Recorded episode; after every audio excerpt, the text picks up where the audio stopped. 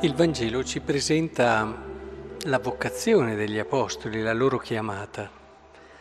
Dopo una notte di preghiera, Gesù chiamò a sé i suoi discepoli e ne scelse dodici, ai quali diede anche il nome di Apostoli. E poi vengono detti tutti i nomi, tutti i nomi perché ognuno di loro è un unicum. La vocazione ci fa scoprire proprio questo. Oggi vorrei che, in poche parole, in modo breve, però cercassimo di entrare meglio in questo mistero della vocazione. La vocazione è la via per conoscersi. Molte persone non si conoscono. Il conosci te stesso della sapienza greca rimane effettivamente una, un invito fondamentale rivolto ad ogni uomo. È importantissimo conoscersi. E l'unico modo per conoscersi fino in fondo è non solo riconoscere la propria vocazione, ma viverla.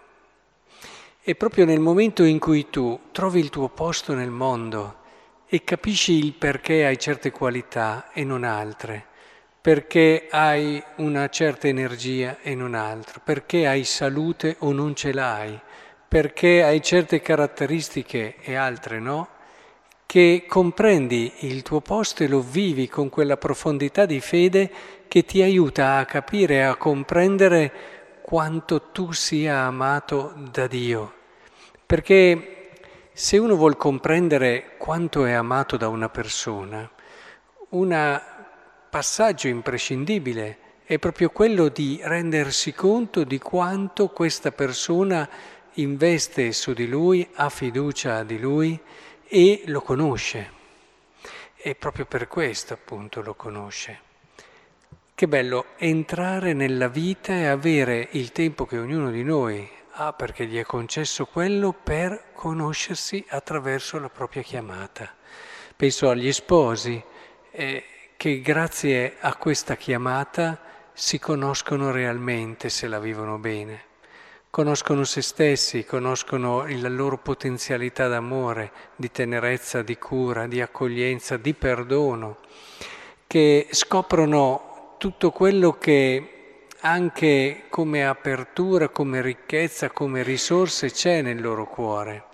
Infatti il coniuge non vive bene la sua vocazione al matrimonio se non si fa carico di questa missione importante, far venire fuori dall'altro tutte le cose più belle che ha.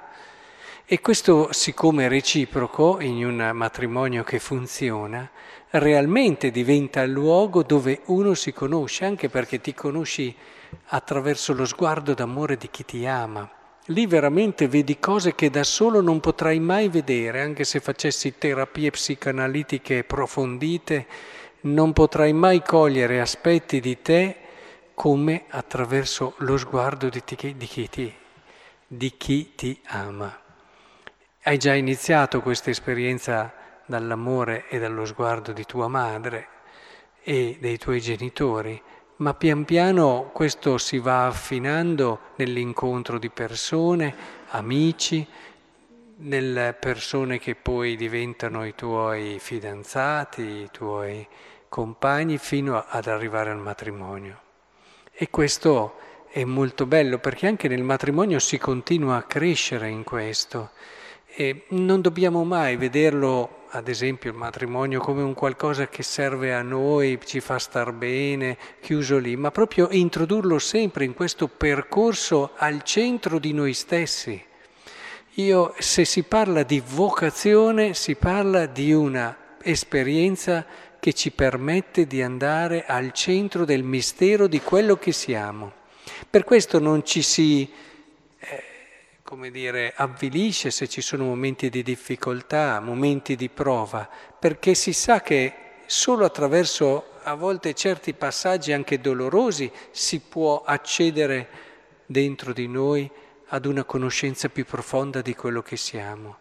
E certe cose come l'oro che si è affine grazie al fuoco, solo grazie al fuoco, anche alle prove, si può affinare e può venire fuori. Ho parlato del matrimonio, anche perché oggi ricordiamo un venticinquesimo, però potrei parlare di tante, di tante vocazioni. Tutte le vocazioni hanno questa dinamica e questa logica, anche la mia eh, nel modo in cui io vivo il mio sacerdozio, ritrovo e riscopro chi sono. E, e questo è importantissimo perché va e, e, e, trovo un legame strettissimo tra quello che è il mio ministero e quello che io sono. Questo dà energia, ti rinnova, ti fa crescere secondo il cuore di Dio. Ecco, vi invito davvero. Qui Gesù fa queste scelte a partire dalla preghiera questo è un invito a, a non dimenticarla mai, eh, perché ogni vocazione ha bisogno di quest'acqua, di questo essere irrorata da molta preghiera. Preghiera intesa non semplicemente come dire, no?